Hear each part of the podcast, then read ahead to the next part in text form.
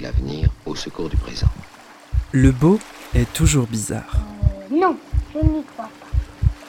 Rien ne distingue les souvenirs des autres moments. Le bizarre est souvent beau.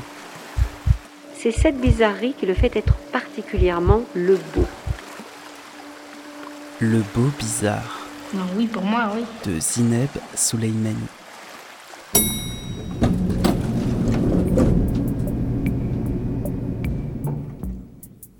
Bonjour à toutes, bonjour à tous. Bienvenue dans Le Beau Bizarre, un espace sonore libre et hybride, et un épisode pour clôturer notre séjour à Nyon et son phare festival.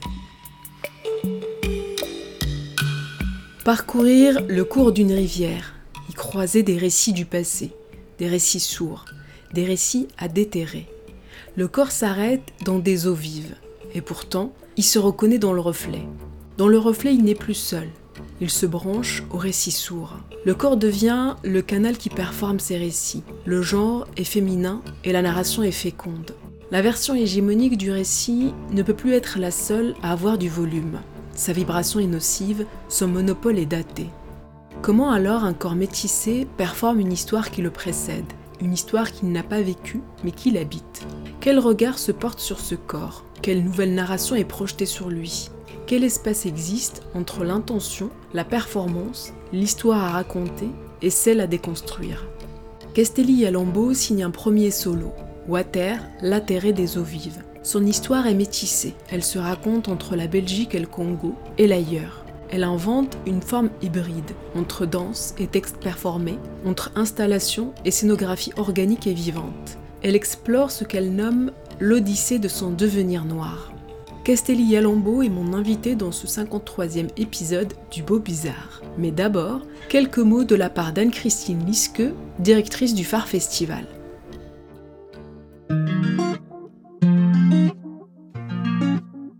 Castelli Yalambo est une artiste basée à Bruxelles. C'est son premier solo, c'est son premier projet euh, qu'elle a créé. Sinon, elle a dansé pour d'autres artistes, comme Faustin Nicolas, par exemple ou Lise Fanest, euh, une chorégraphe belge. Donc voilà, elle avait besoin de questionner euh, ses origines euh, congolaises, puis l'histoire euh, coloniale, postcoloniale euh, qu'on a de génération en génération. Enfin, que les personnes, enfin que chaque personne a finalement une histoire particulière dans son corps, puis dans son cas c'est l'histoire euh, coloniale. Puis euh, qu'est-ce qu'elle garde euh, comme violence dans son corps malgré elle, alors qu'elle n'a pas du tout connu euh, la période coloniale euh, dans le Congo belge, mais euh, euh, comment elle peut transmettre ça, puis comment elle peut euh, raconter cette histoire euh, et la transmettre, puis se libérer peut-être d'une certaine violence euh, dans la période actuelle pour euh, dépasser l'histoire coloniale.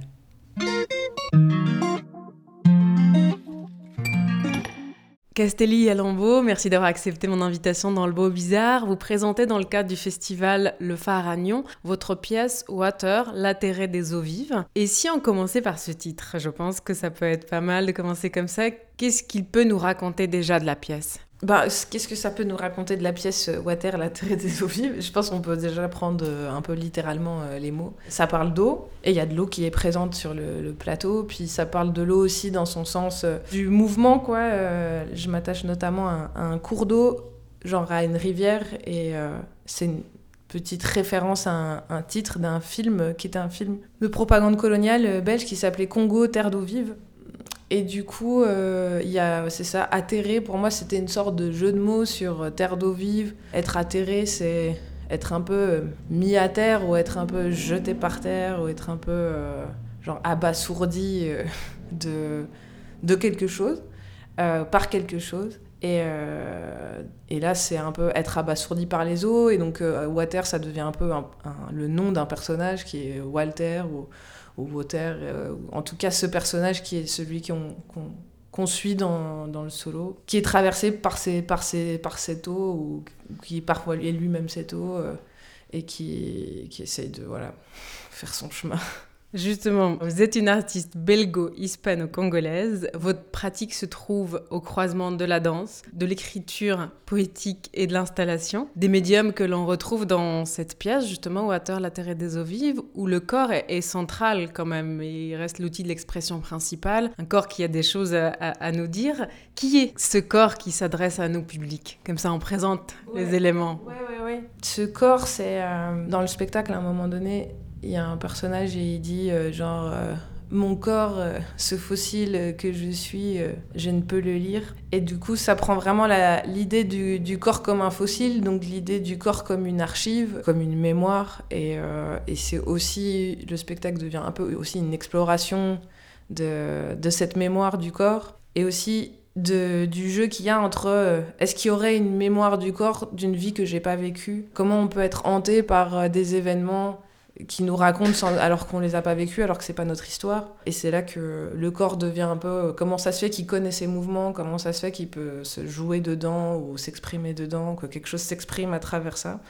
Donc il y a aussi un corps qui devient euh, un, médiateur entre, euh, entre une histoire plus grande, quoi, une grande histoire, et puis mon histoire individuelle. Et c'est ça, le corps, c'est un peu la frontière entre ces deux histoires euh, qui se racontent et à un public dans, ce cas-ci, et aussi à moi.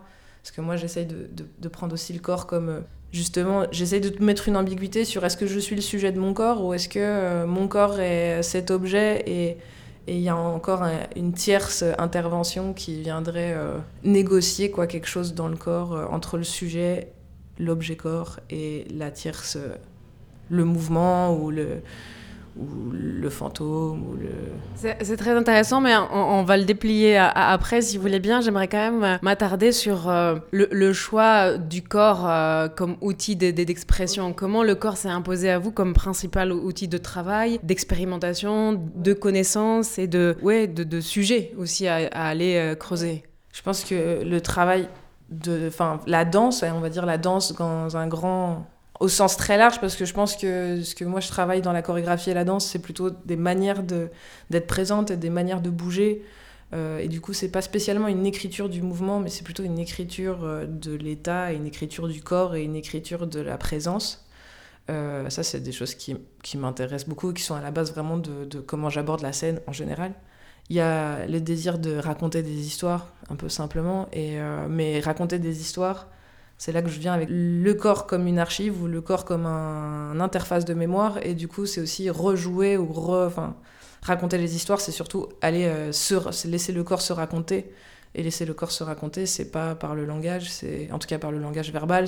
Pour moi, ça se passe. Euh, mon vecteur principal, c'est l'expression corporelle, ou c'est laisser ce corps dans un lâcher prise, commencer à prendre. Euh, à s'exprimer, enfin à faire expression par le geste, le rythme, le travail sur le rythme, et vraiment le travail de la présence, c'est-à-dire quelle tonicité euh, je, je viens déployer dans l'espace et qu'est-ce que ça communique dans le corps du spectateur, parce que je pense que autant je suis au travail avec mon corps, autant j'essaye de, de, créer une relation avec le corps des spectateurs, qui peut être une relation de communication euh, kinesthésique, empathique, enfin genre transmettre vraiment un état euh, de confort, mais ou un état de disconfort, une pétrification du corps de, du spectateur. Ou, euh, enfin, voilà, il y a plein d'états de corps différents, et de manière générale, la question du, du corps, c'est mon endroit d'intérêt, je pense, juste euh, personnel, qui est très fort sur les somatiques, les pratiques somatiques, euh, les pratiques de trance. Euh, et je pense que ça vient d'un désir de connaissance, en fait, un peu simple.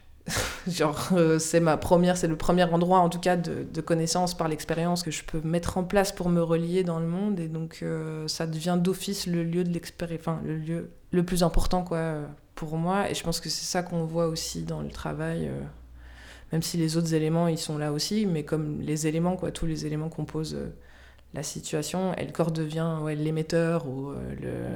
ce qui va communiquer, amplifier. Et ouais, voilà. La première, la première rupture, elle a été avec mon maître de buto japonais, Sumako Koseki, où à un moment donné, j'en avais marre d'être dans ce rapport maître-élève et dans ce rapport de soumission qui est très lié à la culture japonaise et de toute façon à la transmission du buto, qui est une danse des origines euh, très archaïque, mais aussi euh, très euh, avec énormément de discipline et qui est vraiment liée sur ce rapport maître-élève, de soumission, etc. Et à un moment donné, je me suis dit, mais je suis pas japonaise, déjà, je suis caribéenne, donc il faut que j'arrête ça aussi de, de, vouloir m'imprégner des cultures des autres, mais elle est où ma propre culture? Et après, quand je rencontre Anna Alpruin et que elle me dit, mais ta culture est, enfin, quand je lui montre un autoportrait, elle me dit Wow, you've got, a, very, very strong culture. Je dis Yes, I come from French Caribbean Island. Et là, elle me répond This, is not this culture. Voilà, je ne sais pas de cette culture-là dont je te parle, c'est autre chose, c'est une autre culture.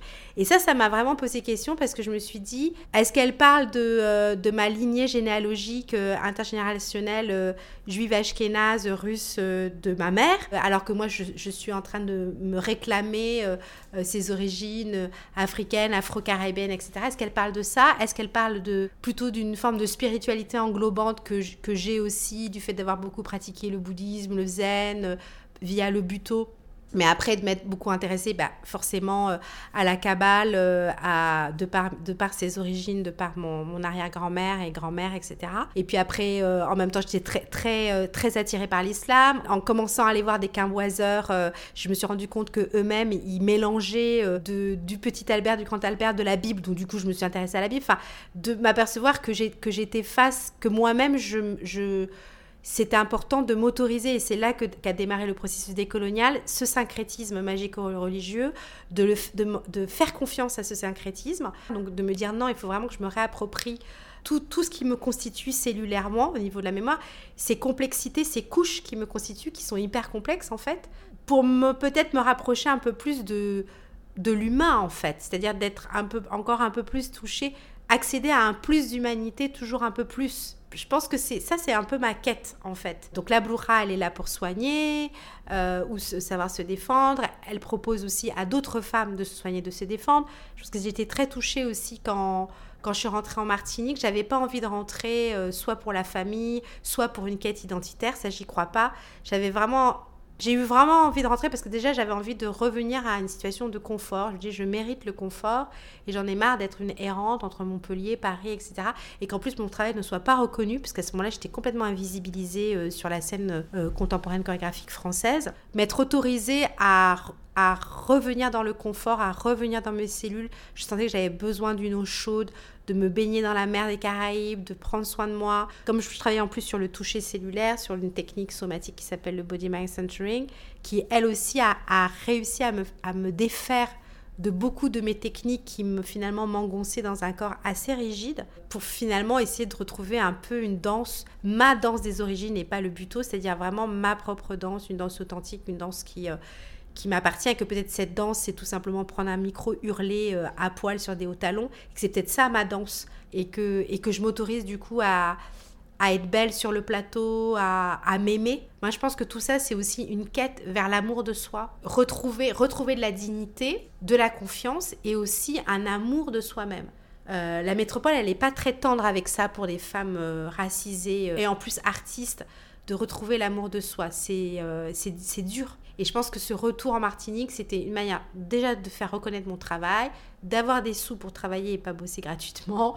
Et après, du coup, de pouvoir repartir, mais cette fois-ci de la Martinique, de revoyager, mais à partir d'une base qui est plus solide, plus accueillante, plus, plus solidaire aussi peut-être. Une terre moins froide, plus chaude, ce dont j'avais vraiment besoin. Alors que je suis pas née en Martinique, hein, je suis née en Nouvelle-Calédonie. Après, avec mes parents, on a vécu au Congo, Brazzaville, à Pointe-Noire et au Sénégal. Donc, je suis arrivée en Martinique, c'était pour ma sixième. Mes deux parents sont martiniquais, mais voilà, ma mère a des origines aussi russes, etc. Donc, euh, donc le, milieu, il est, il, est, il est complexe. Mais la Martinique a été vraiment pour moi une terre d'accueil, quelque part. Mais voilà, moi, j'aimerais plus parler de post-identité ou, tu vois, d'identité queer au sens hybride du terme. Euh, euh, bizarre, quelque chose de bizarre plutôt que de... Même si je, je, le dis hein, ouvertement, je suis martiniquaise, etc. Après, je ne sais pas si mon, mon travail, il est, euh, il est vraiment que lié à la Martinique. Moi, je pense qu'il est, il est quand même pluriel, il, il, il ouvre sur plein de champs.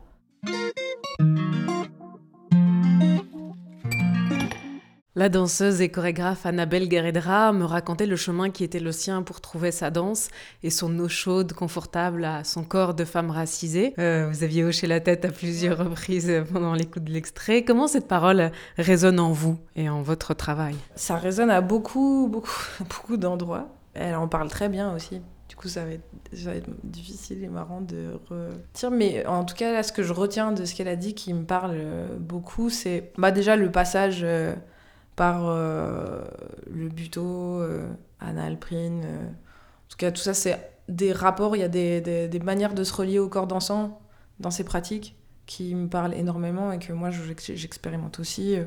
Que ce soit, et surtout, je pense, dans, dans le travail du buto, où il y a vraiment une personne avec qui on, fait des stages, Imre Torman, qui permet de justement défaire, qui invite vraiment à, ne plus être un humain, à ne plus, c'est même pas tant la recherche du non-humain et tout, mais c'est vraiment genre, en fait, quand on danse, on est juste disponible, on est une disponibilité, on est des lignes, euh, des courbes euh, disponibles à raconter euh, une image et, et du coup on, s'infuse d'une image et on laisse les lignes se plier pour raconter la forme. Euh, et, et, infuser ça. Et plus l'image infuse, plus la forme euh, s'articule. Et c'est un rapport très beau parce que on n'a plus d'identité à cet endroit-là. Quand elle parle du post-identitaire, enfin, il y a vraiment cet endroit, effectivement, on n'est plus ce qu'on pense qu'on est. Et euh, il y a une invitation, je sais pas, dans un langage plus spirituel, je veux dire, ou psychologique, à défaire un peu l'ego et euh, l'idée d'un soi, l'idée de ce que moi je suis, je viens d'ici, je suis comme ça, mais euh, pour euh, réagencer en tout ce qu'on veut, quoi. Et en, le soleil, en la fleur, mais aussi, je sais pas, en la violence, en la rage, en la joie, en la lumière, en voilà, en l'ombre. Enfin, il y a vraiment plein de trucs avec quoi travailler qui sont des choses qui m'inspirent énormément et qui sont, je pense, dans ce travail-ci et dans la pratique en général. Après, je pense qu'elle parle de, ouais, de ce sort de J'aime bien quand elle parle du post-identitaire, des coloniales et sortes de syncrétisme spirituel, avec cette question euh, qu'elle lui dit, euh, enfin, quand Anna Alprin lui parle de la culture, je trouve c'est super intéressant parce qu'effectivement, en ce moment, on a beaucoup ces réflexions euh, sur, le, sur quelle culture, enfin, sur en fait toutes ces cultures différentes qui ont autant de manières de se relier au monde différent, quoi. C'est l'expression historique ou en tout cas social historique euh, d'un groupe de personnes, un groupe d'individus, et la manière dont ils se sont reliés, et puis comment ils ont transmis ce relais, euh, cette manière de se relier à la terre, mais vraiment à la terre, euh, au territoire, quoi, à d'où j'appartiens, j'appartiens à ce sol. ma famille avant, ils étaient là sur ce sol et tout, et dans les gens qui habitent sur ce sol, et ben, on utilise ce pot-là qu'on a construit avec ce... Et ça, c'est, ça, c'est la culture, quoi. Et quand on danse pour raconter notre histoire, on se met dans cette forme-là, et chaque endroit a des expressions différentes de ça, ce qui est très beau. Et en même temps, c'est vrai qu'il euh, il y a toujours ce moment où la culture devient enfermante. Elle devient enfermante quand euh, on est complètement dedans et qu'on vit dans des sociétés très traditionnelles. Elle devient enfermante quand on n'en a plus. Je veux dire, par exemple, maintenant, on vit dans une culture, euh, voilà, une non-culture du capitalisme, une non-culture de la modernité, et qui est aussi, à plein d'égards, étouffante, en fait. Et, et, plus qu'étouffante, elle, elle, nous écrase, elle nous annihile, elle nous, elle nous met en tension, en compétition, elle nous met en, difficulté. Et aussi, elle nous fait oublier qu'on n'appartient plus, en fait. On n'appartient plus au sol, on n'appartient plus euh, parce qu'on est sans culture, quoi. Et donc, il y a aussi cet endroit, c'est quoi ma culture? Donc, c'est aussi juste, c'est quoi, comment moi je me relie, comment moi je retrouve mon chemin de relais, quoi. Et c'est vrai que dans le parcours des des histoires coloniales et des personnes issues de ces histoires, ben, nous, on a au même titre que toutes les personnes, mais ça devient plus manifeste simplement parce qu'une histoire de déplacement et des, et des maillons de la culture qui se sont perdus dans les déplacements, il y a beaucoup d'oubli en fait, et, ça c'est un, autre endroit où c'est intéressant avec le corps, c'est que le corps il n'oublie pas, ou en tout cas la mémoire au niveau du corps, elle n'a pas la même pas la même chose que la mémoire qu'on a, qu'on pense avoir dans la tête avec euh, ce qu'on retient et ce qu'on retient pas. Il y a des choses qu'on retient pas, mais qui, dont les traces sont quand même encore présentes dans le corps. Et c'est ça qui remonte, euh, c'est ça qui remonte dans la danse. Euh. Ça, je pense que c'est un truc.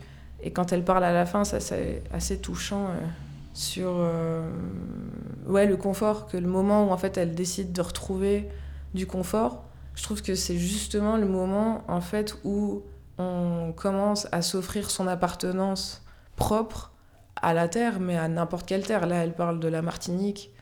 Euh, pour moi, c'est aussi. euh, ça peut même être à la terre du plateau, quoi. Ça peut même être au sol du plateau à ce moment-là. Dans ma vie en ce moment, il y a un processus similaire quand même de, retrouver une appartenance euh, et qui est plus large que justement euh, entre le Congo, euh, l'Espagne ou la Belgique ou quoi, mais c'est juste me sentir que dans ce corps, en fait, je suis chez moi, quoi. Et, euh, et que c'est le confort dans ce corps. Et, et puis voilà, ça permet à la danse d'être plus ou moins communicable aussi, en fait. Il y, a, il y a plusieurs choses en effet sur ce qu'elle disait Annabelle et sur comment vous vous le vous le redigérez, vous le redites à, votre manière et, j'aimerais quand même tirer un, fil de, de vos propos en disant par rapport à ce que vous disiez au début que voilà il y a à la fois la quête de retrouver un chez soi dans son corps et en même temps ce corps là il est il est il nous précède ou il, est habité d'une histoire qui nous précède et elle se révèle dans l'expérimentation, dans le travail du corps, ce corps que, vous mettez au travail au plateau et que, et que vous l'utilisez comme, comme voilà, ce, ce- ce- ce-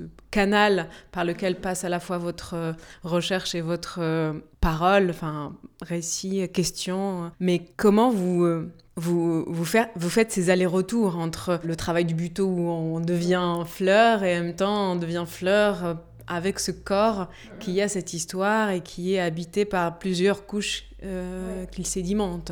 En tout cas, dans cette pièce, dans Water. Et il y a une partie où c'est plus vraiment un travail, euh, genre où j'ai commencé par reprendre plein d'images, donc vraiment plus regarder sur euh, des. me dire, ok, euh, c'est quoi la représentation générale qu'on a du corps noir, ou c'est quoi la représentation générale qu'on a du corps métis, et de commencer à plonger dans cette histoire à travers les représentations et l'iconographie et de juste regarder, me dire ok ben ça c'est l'image avec laquelle travailler. Maintenant tu t'infuses de euh, genre euh, cette peinture avec euh, l'esclave, avec le fouet ou la personne au sol ou les mains dans le dos et tu restes avec cette figure et qu'est-ce que cette figure vient raconter et qu'est-ce que ça vient mettre en mouvement en toi. Et c'est là où il y a le jeu. Le jeu il se passe entre je mets mon corps dans une forme, mais après il y a des émotions qui viennent euh, se mettre en mouvement et les émotions qui se mettent en mouvement, ça c'est la part de, c'est plutôt la part de ce qui est déjà dans le corps, mais c'est autant mon histoire intime que ce fond euh, d'archives, on va dire, ou de traces euh, présentes dans le corps. Et c'est ça qui se met à danser entre guillemets dans la forme et qu'après on soit ouvre au spectateur. Enfin là, dans le cas du, de ce travail, il y a aussi tout un travail d'adresse et du regard et de dire bah, cet événement-là, enfin ce- cette synergie-là que je fais qui se passe dans le corps, dans la forme, dans l'image, après je viens la mettre dans tes yeux. Et euh, si je la mets dans tes yeux, là il y a un autre truc qui se passe que je trouve qui est intéressant, c'est qui est-ce qui est en train de regarder, qui est-ce qui est en train de projeter quoi? Est-ce que c'est toi qui projettes les pensées qui sont attachées à ce corps ou est-ce que c'est moi qui viens les suggérer, qui viens les rejouer pour toi en fait et en les rejouant pour toi, euh, qui prend la responsabilité euh, et elle parle d'une danse d'o- originaire ou d'une et ici c'est plutôt genre on vient embrouiller enfin on vient mettre de l'ambiguïté sur euh, la question de l'origine. Elle est là je pense qu'elle est présente il y a un peu tout ce matériel qui est là avec euh, la terre euh, l'eau euh, qui sont en soi des qui sont c'est eux les plus porteurs d'une origine et qui est une origine de tous hein, au-delà de nos cultures quoi et en même temps euh, dans le jeu euh, de la relation à l'autre euh, c'est pas là que tu trouves vraiment qui appartient où parce que là tu tu tombes que dans un rapport de miroir et de projection et de performance, quoi. De ouais, performer des rôles, jouer des rôles. Mais justement, on peut s'attarder peut-être euh, juste une, minute sur cette euh, question de, du regard que l'autre porte sur euh, le corps de femme racisée que vous êtes au plateau et que même si le projet c'est d'aller creuser, expérimenter d'autres représentations à donner, à voir comme ça au public, il, y a cette chose-là qui n'est pas maîtrisable, qui, est complètement hors de, de tout contrôle et que je pense travaille dans le conscient et l'inconscient de- de- d'un public qui, qui, qui lui-même habité de, de plusieurs histoires euh, croisées. Donc comment vous travaillez cette chose-là du, du regard porté sur, sur le corps de, de, de la personne racisée qui performe au plateau? Ce qu'on peut faire, parce qu'on peut pas le contrôler, c'est juste créer. euh, Enfin, j'essaye de, de déjà de être tout le temps dans un rapport de regard. Donc moi, je regarde énormément les personnes. Je leur propose, enfin, je leur, euh, je les regarde. Et quand je les regarde, j'essaye vraiment de, les regarder dans les yeux et tout ça. Et donc, souvent, il y a de la communication qui passe euh, dans ce regard, dans cet échange de regards. Et en même temps que je fais ça, ben, je me mets dans une certaine forme et, et je vois à ce moment-là, quand je bouge un petit peu et que je vois un petit peu le visage bouger, c'est là que je sens qu'il y a des trucs qui sont en train de se passer à l'intérieur, mais je sais pas exactement qu'est-ce qui est en train de se passer. Et en même temps, je sais que tant que je vois qu'il y a quelque chose qui se passe, c'est là que je me dis, ok, ben, il y a de la... ça joue quoi. Et après, pour créer ça, c'est clair que ben, les images que je choisis, les formes que je choisis, les figures que je choisis, c'est pas des figures euh, anodines, c'est beaucoup des figures euh, de violence, euh, une sorte de sexualisation du corps, qui sont des trucs qui vont déjà venir chatouiller des endroits qui sont pas spécialement simples ou faciles de se tenir en face. Et après, c'est là où la personne elle est responsable elle-même de ses pensées, c'est plutôt comment elle se relie à ce qui est en train de se passer à ce moment-là. Est-ce qu'elle arrive à se sent en sécurité? Le fait de se sentir affectée à un moment donné par, euh, par cette présence, c'est ça qui devient intéressant, c'est pourquoi ça m'affecte, à quoi ça s'accroche en moi pour que ça m'affecte, alors que bah, je suis au théâtre, euh, je suis... Euh, après, bon, on est des humains avec des émotions, c'est normal. Et moi, je, joue là-dessus, je joue beaucoup sur... je déploie quand même, j'ai l'impression, beaucoup d'émotions, de, de, quoi. que ce soit la rage, bon, il y a tout un endroit de rage, de colère, de force euh, mais il y a aussi de la fragilité, des moments plus doux, euh, des... un truc qu'on sait jamais vraiment sur quel pied danser. Euh, mais les choses restent pas trop. Je sais que ça, ça, ça, y a des ruptures assez régulières d'une émotion à une autre. Et ça, je pense que ça crée aussi un espace un peu ambigu qui fait que ça vulnérabilise un peu le spectateur aussi. Et donc, on peut voir plus, lui, comment il se relie. Puis en plus, on est dans un dispositif où tout le monde se voit. Ce qui crée aussi la possibilité de Enfin, on est tous lus aussi par les autres et on est curieux de voir comment quelqu'un réagit quand euh, il est dans une interaction directe avec moi. Puis à un moment donné, il y a vraiment la mise en scène de ça à regarder, quoi, euh, de manière très directe. Euh, une personne qui, voilà, qui est mise en lumière et à toute la salle qui peut regarder comment elle vit cette relation qui se propose à elle. Donc voilà, il y a tout ce, ce jeu-là, quoi, de miroir et regard.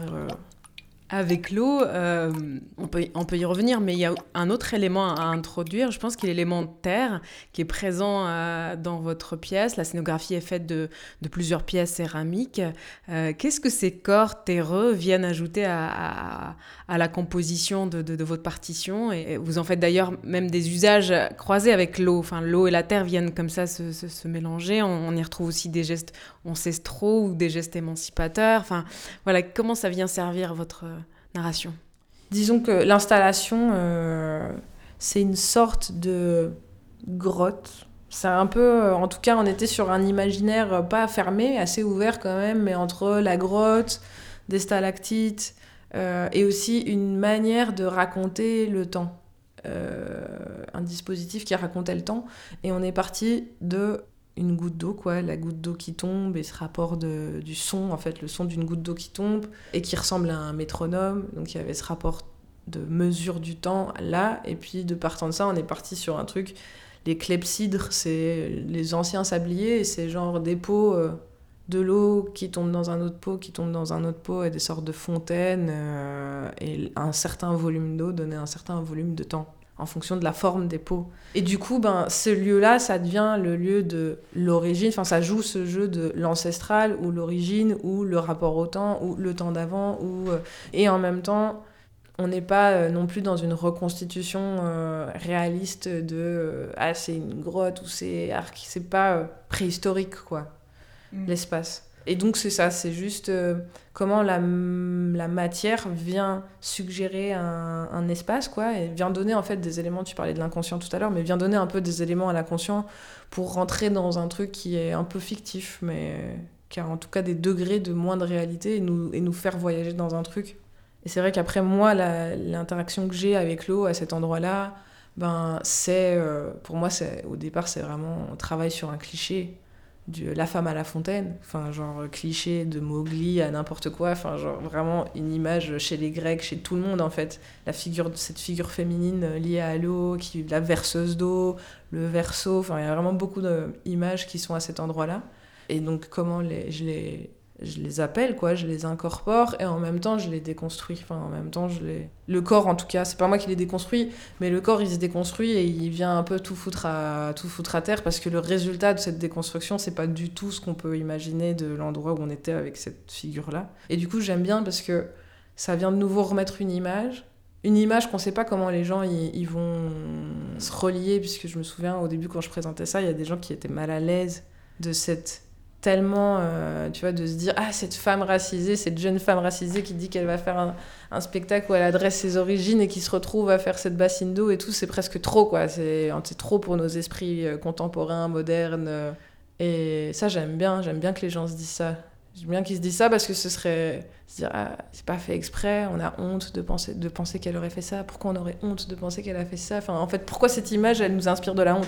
C'est déjà intéressant pour moi de se dire tiens pourquoi la personne voit là? Parce qu'en même temps, en tout cas, j'essaye que ce soit un moment doux et qui en soi, pour moi, il y a une valeur esthétique à ce qui se passe là aussi euh, au-delà d'un de qu'est-ce que ça raconte avec le travail du son, de l'eau. On fait tout aussi pour que ce moment il ils permettent une résonance au tableau précédent.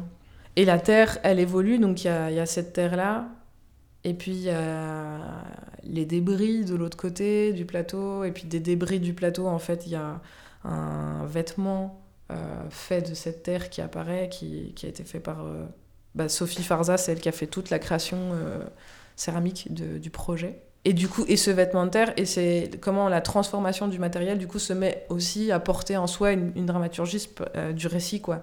Parce que c'est transformatif. Et en fait, dans le spectacle, je pense que tous les éléments suivent un peu ce, principe-là de la, transformation, et que c'est de la transformation qui raconte quelque chose, quoi, plus que, plus que les symboles, enfin, plus que les figures euh, qui deviennent symboliques et qui, qui racontent, c'est comment le corps qui se transforme, qui passe de tous ces états. Euh, le fait qu'il change d'un état à l'autre, ben, ça lui fait raconter quelque chose. Le fait qu'il se clown à la fin, qu'il apparaisse, ça fait que, ah oui, en fait, donc ça va, elle, elle est chill en fait avec ce qui se passe.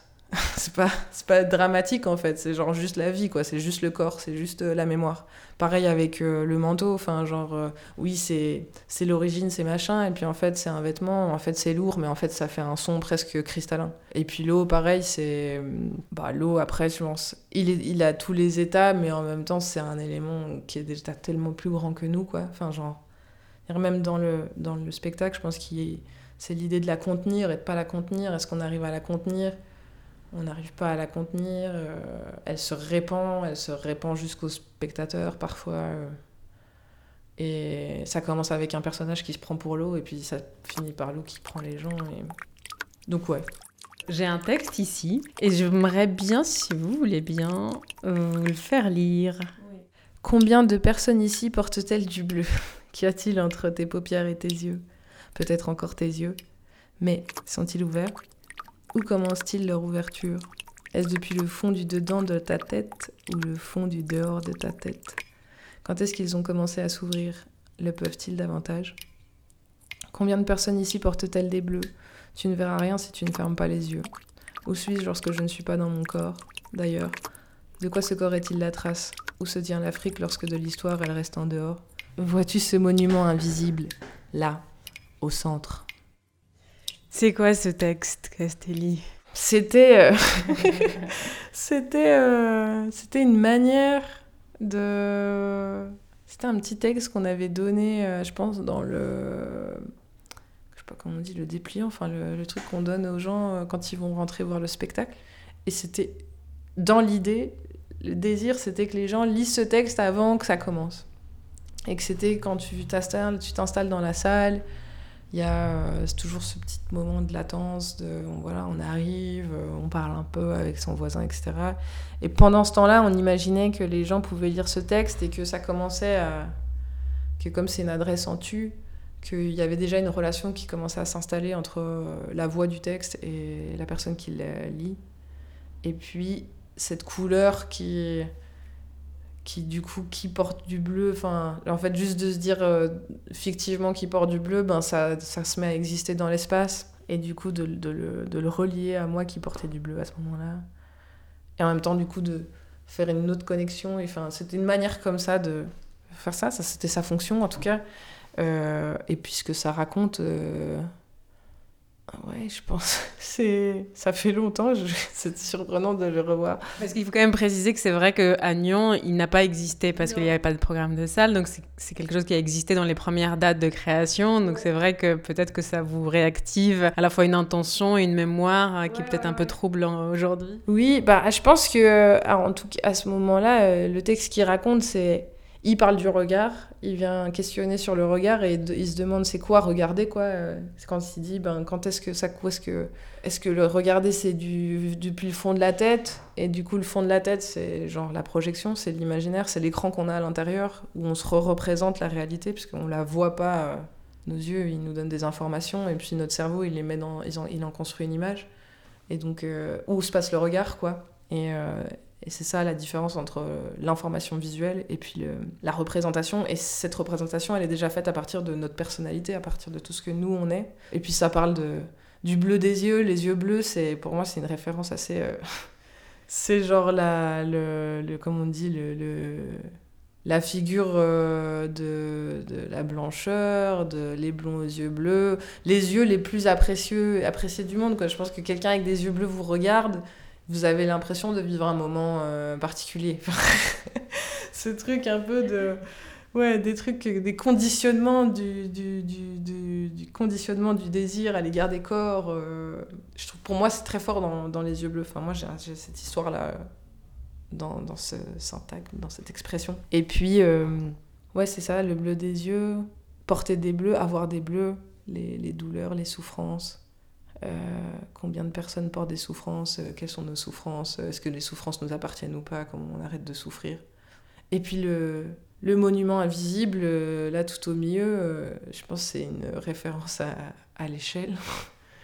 l'échelle, euh, l'échelle du spectacle et puis l'échelle en général, c'est l'institut, enfin, c'est, euh, c'est, l'ordre, euh, l'ordre normal. euh, répressif euh, qui nous dit enfin voilà qui nous organise euh, ensemble euh, ensemble et euh, les uns contre les autres euh, beaucoup plus que ensemble d'ailleurs.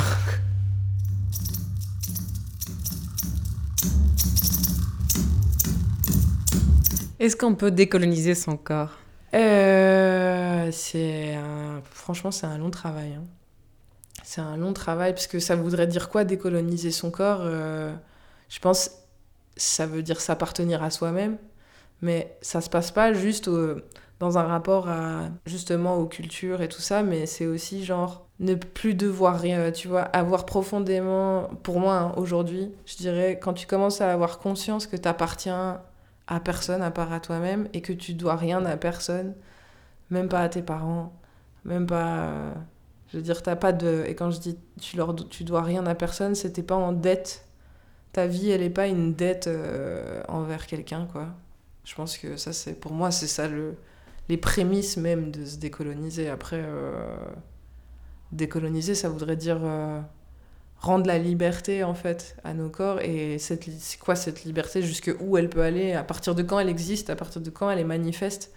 Euh, à partir de- et, et puis on la perd on peut tellement la perdre à chaque seconde aussi et c'est pas juste la liberté de faire ce que je veux mais c'est surtout la liberté de exister euh, d'assumer son existence sans être menacé de de mort quoi en fait enfin de mort je veux dire symbolique et puis réelle hein. enfin parce qu'il y en a qui sont vraiment en train de mourir et euh, et puis il y en a qui meurent juste psychologiquement quoi Et, et ça passe par des rituels, comme disait Annabelle Garridra tout à l'heure, ça passe par des rituels aussi qui peuvent aussi introduire l'eau comme un élément qui vient purifier ou peut-être un peu euh, purger les sueurs de, de, de l'histoire qui euh, restent un peu comme des résidus dans le corps, même si ce n'est pas notre histoire, comme vous disiez aussi tout à l'heure. Ouais, ouais, ouais, ouais. Euh, ben, l'eau, c'est.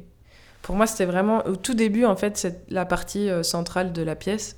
C'est un format d'une qui maintenant s'est étiré et est devenu ce spectacle, mais au début c'est juste la partie centrale de la pièce et sans ces sculptures c'est juste une bassine d'eau, un seau d'eau et, le début de cette danse euh, déconstruite qui durait 10 minutes quoi. Et ça reprenait l'image des libations. euh, du coup, vraiment, les libations, c'est tout ce travail de nettoyage euh, avant d'aller prier ou euh, genre avant de rentrer en méditation ou quoi. Cette purification et ce nettoyage avant, en fait, de s'adresser à un, un être, euh, voilà, conscience supérieure, ou on appelle ça comme on veut. Et c'est vrai que ça, c'est repris là, donc l'eau qui lave, Mais c'est, ce, qui, ce qui est bien, et là peut-être c'est moins présent maintenant, mais c'est aussi, on ne sait pas s'il y avec quelle eau on se lave, on ne sait pas si l'eau elle est propre ou si l'eau elle est sale, on ne sait pas... Euh, il y a un truc où ça part, mais il y a aussi l'eau, elle détruit aussi. Enfin, l'eau, c'est, je pense que un texte qui est hyper important pour moi, c'est la barre couverte de Glissant.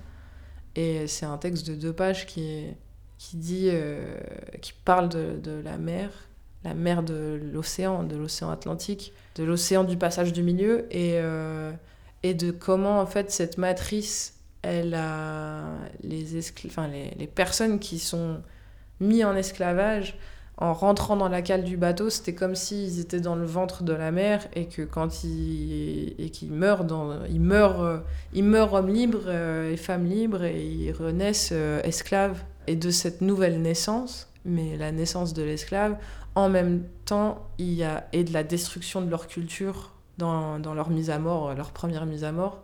Bah, il y a une nouvelle culture qui est la culture créole qui se crée, puisqu'en fait, des traces du reste du corps, euh, des traces du corps, des souvenirs de chant, des souvenirs de danse, euh, se recréent, euh, recréent une culture, mais entre aussi plein de groupes qui étaient des groupes différents à la base, qui deviennent un groupe par la remise en esclavage. Et c'est pas un, c'est pas euh, un truc à louer, mais c'est plus c'est un accident, c'est une conséquence de survie quoi, qui de survie et du sens de la survie. De, en fait, un humain peut pas vivre sans culture, sans se relier à la terre. Donc même s'ils sont déportés, même si on les a enlevé leur terre, on leur enlève leur sol, et bien quand ils arrivent sur cette nouvelle terre, ils cherchent à se re-relier à cette terre pour la voilà parce que c'est on peut pas exister sans rapport au monde, on peut pas exister sans rapport à la terre. Et donc c'est ça, cette eau qui, qui est cette matrice euh, voilà, qui passe aussi par le chaos, en fait. C'est ça que je veux dire. C'est qu'il y a l'eau qui peut libérer, émanciper, mais cette émancipation, parfois, ça, ça, coûte, ça coûte le chaos, quoi. Dans le cadre de ma présence ici à, à Nyon, j'ai rencontré deux artistes euh, qui sont programmés dans le phare et euh, j'aurais demandé à chacun et à chacune de vous poser une question. Et ils ont joué le jeu, donc on écoute. Alors, ma question pour euh, Castelli et Alambo, c'est c'est quoi la place que tu donnes à ta liberté euh, quand tu es en train de faire euh, une process artistique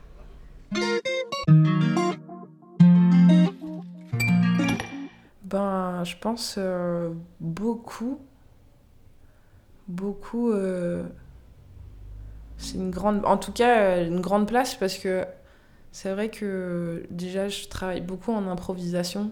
Du coup, j'écris pas beaucoup là-dedans, j'écris pas beaucoup. Je suis pas dans une recherche d'écriture du mouvement. Je pense que je suis pas spécialement. Enfin, je saurais pas le faire. En tout cas, aujourd'hui, jusqu'à présent, je sais pas, je sais pas le faire. Il y a du désir parfois de rentrer dans l'écriture, mais justement, euh, le fait de fixer, c'est pas un truc euh, facile. Du coup, euh, je dois trouver des autres stratégies juste pour pour pas épuiser. Mais je dirais que ce truc d'improvisation fait que dans le processus de création, je peux passer par plein de... Voilà, je rentre dans un studio, puis je fais un peu n'importe quoi et je filme. Et puis à un moment donné, il y a des trucs que j'aime bien faire. Et les choses que j'aime bien faire, c'est les choses que je vais euh, garder. Et euh, ouais, que peut-être un des trucs qui vient parfois entraver ma liberté, mais qui vient aussi de moi, c'est que quand j'ai une idée en tête, je veux absolument la réaliser. du coup, euh, je, parfois, je rentre pas dans un processus, d'expérimentation, c'est-à-dire que je vais pas commencer à tester plein de trucs, je vais essayer de réaliser très fort l'image que j'ai en tête. Et ça, je me rends compte que parfois, euh, quand ça bloque, en fait, parfois l'image, euh, on, l'avait en tête et puis on a réussi très vite à la rencontrer dans, dans, dans le manifeste, quoi, dehors. Et parfois, euh, on n'arrive pas à la rencontrer et c'est là que c'est chiant parce que si on est un peu trop euh, obsessionnel, ben, ça met... enfin, on rentre dans des espaces émotionnels qui sont moins fun pour travailler. Et ben après la question de Camila Parini, on va écouter la question de Catol Teixeira.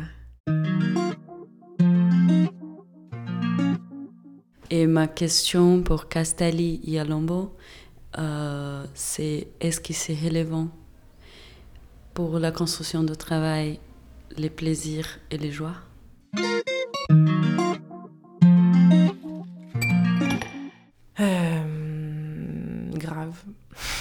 Je pense que, que ouais, enfin, qu'on Avant, enfin disons qu'avant je savais pas faire ça en plus, mais maintenant je commence à, je à faire ça, je commence à, kiffer euh, être, euh, me faire plaisir en faisant, peu importe ce que je fais d'ailleurs, en faisant à manger ou euh, en parlant à quelqu'un ou et d'ailleurs ne pas se faire plaisir dans un truc souvent devient un peu un endroit de peut-être que c'est pas ce qu'il faut faire pour le moment quoi. Du coup, je dirais que c'est vital, en tout cas comme indicateur de ce qui se passe dans le travail. Peut-être qu'il y a des situations où, parfois on ne sait pas être joyeux, enfin, on sait pas avoir accès à la joie. Et dans ce cas, ben, faut pas être joyeux, faut être triste, ou faut être en colère, ou faut être autre chose. Mais, euh, mais euh, par contre, ouais. Si ça, si ça soulage, c'est que c'est le bon endroit. C'était Le Beau Bizarre, un podcast du studio indépendant Audio Sauti, disponible sur les plateformes d'écoute et si vous appréciez ce travail, sachez qu'il est désormais possible de le soutenir. Vous trouverez le lien Tipeee dans la bio. Merci de votre écoute et merci de votre soutien.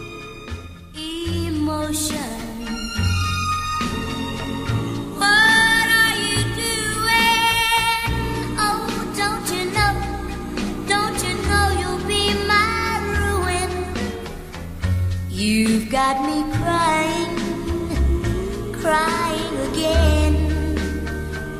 When will you let this heartache in?